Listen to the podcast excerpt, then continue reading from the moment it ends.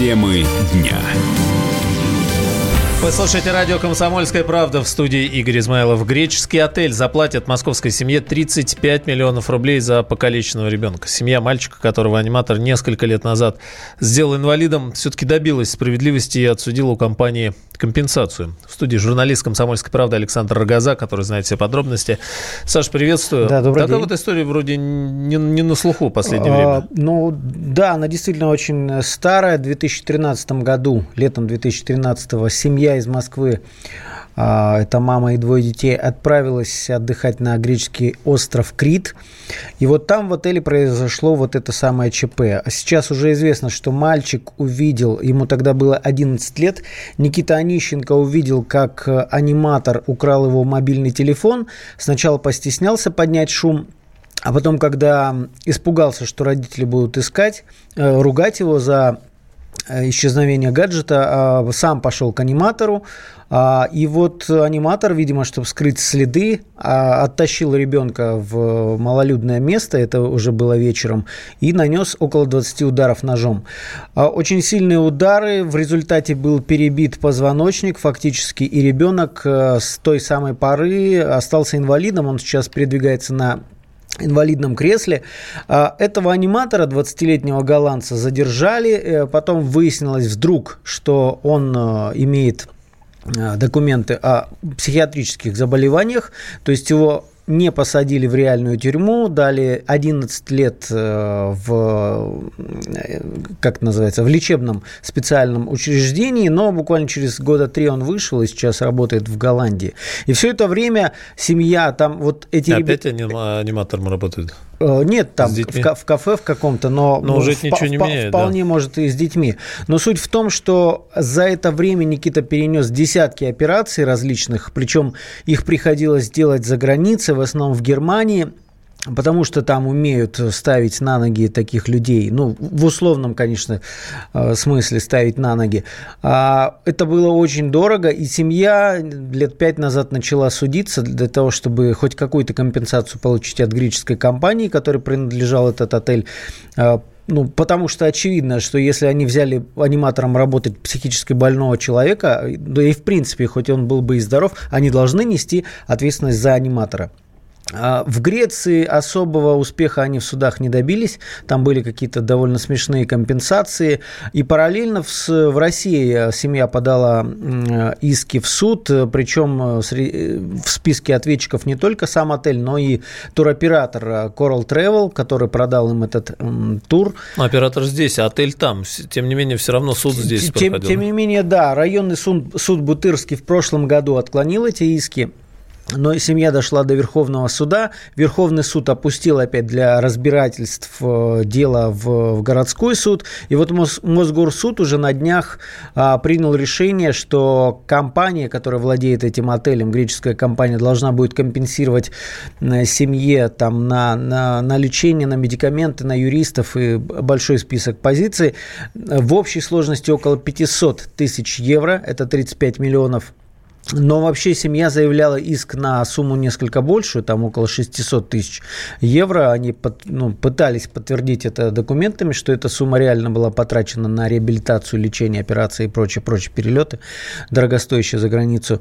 А, а сам Coral Travel также впервые во, всей, во всей этой судебной истории э, признан э, ответственным.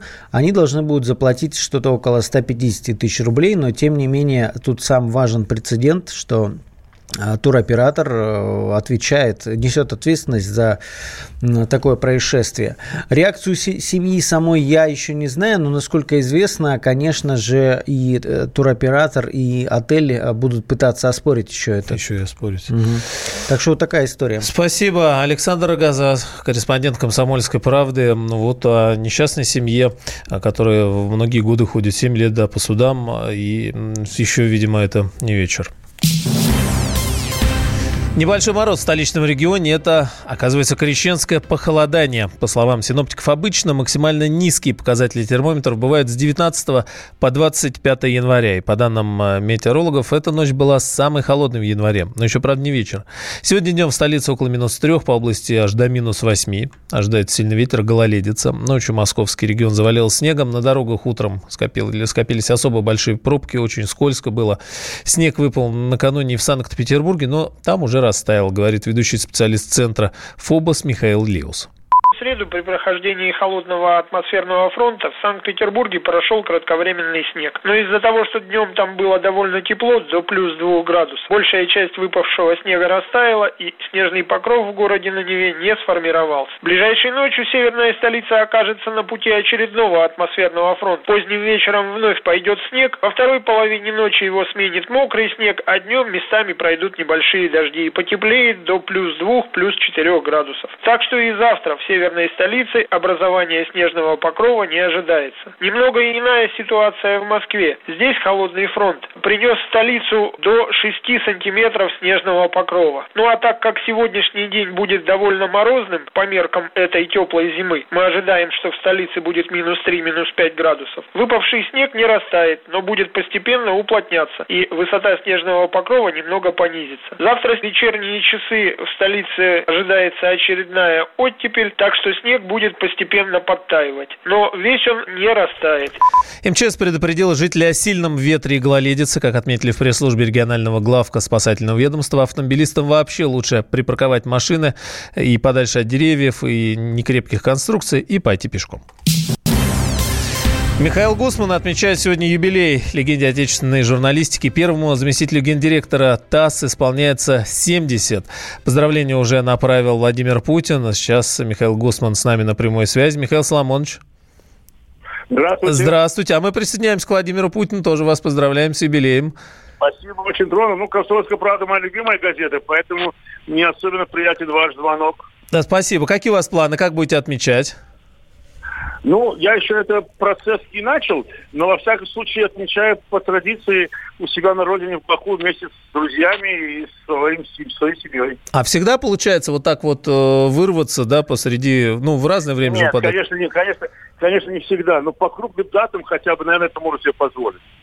Ну, вы в 70 лет, вы в строю, в общем, э, как бы вас пенсионером, ну, видя так, э, не назвать. Э, не сочтите за лезть, но так, тем ну, не менее. Да. На том спасибо. Это такая, если даже лезть была бы, это была бы условная лезть. Нет, ну, вот я вас и лично некоторое время назад видел, и, и то, ну, вот не скажешь. Какие, а, такие, как сейчас, знаете, говорят, рабочие планы какие? Вы, знаете, вы знаете, я недавно брал интервью у великого дипломата э, и, в общем-то, можно сказать, друга нашей страны э, Генри Киссинджера.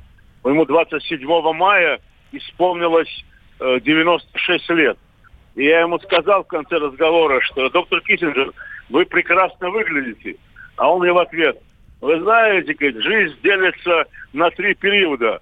Молодые годы, средние годы, и вы прекрасно выглядите.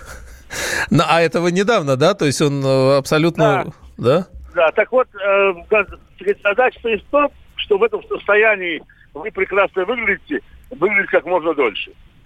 Но э, все-таки ваш э, вот этот опыт большой интервью с первыми лицами, вот интересно, да. можно ли с, там сказать, что э, точка поставлена, или вот первые лица-то много где сменились, э, будут еще какие-то знаете, крупные интервью? Вы знаете, вы знаете э, ну, во-первых, я уж точно не собираюсь ставить ни точек, ни даже запятых, а вот что касается э, того, э, с кем у нас предстоят ближайшие диалоги, то у нас действительно есть план достаточно долгий. Все-таки у нас э, еще в этом году, в конце года, мы будем отмечать 20-летие нашей программы «Формула власти», а за плечами почти 400 героев – как, да, как в таких случаях говорят, дай бог, чтобы не последний. Да, так еще не вечер. А, но вы вот э, последний раз как-то, ну, я вот так э, наведу, э, Янукович был здесь уже в Москве. Это я... было очень давно. Давно, это да. Это было очень давно. А вот, э, вот в эту субботу э, будет программа э, с принцем Монако Альбером, так что если ваши радиослушатели еще и телезрители телеканала «Россия-24», то милости просим к экрану.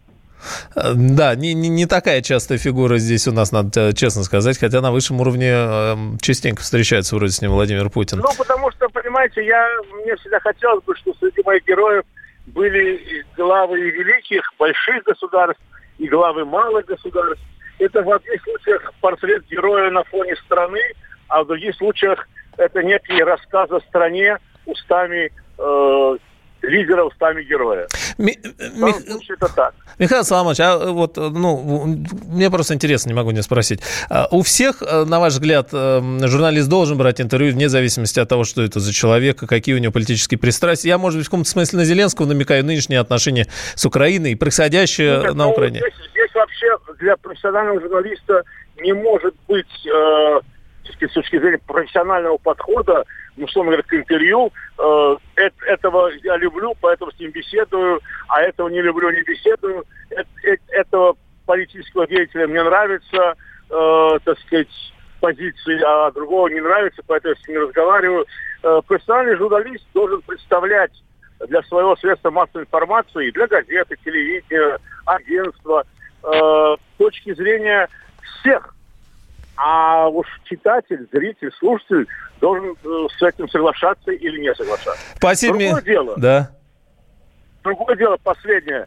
Мне кажется, принципиально важным, что в этом списке не должно быть ультрарадикалов. Как одних, так и других. Спасибо, Михаил Соломонович. Времени, к сожалению, нет. С днем рождения вас еще раз поздравляем. И тоже вам до 100 лет и в здравом уме и памяти.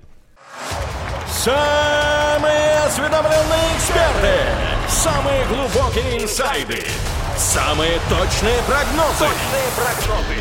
Знаем все лучше всех. Ведущие. Неудержимый Мардан и прекрасная Надана Фридрихсон. Первая радиогостинная «Вечерний диван» на радио «Комсомольская правда».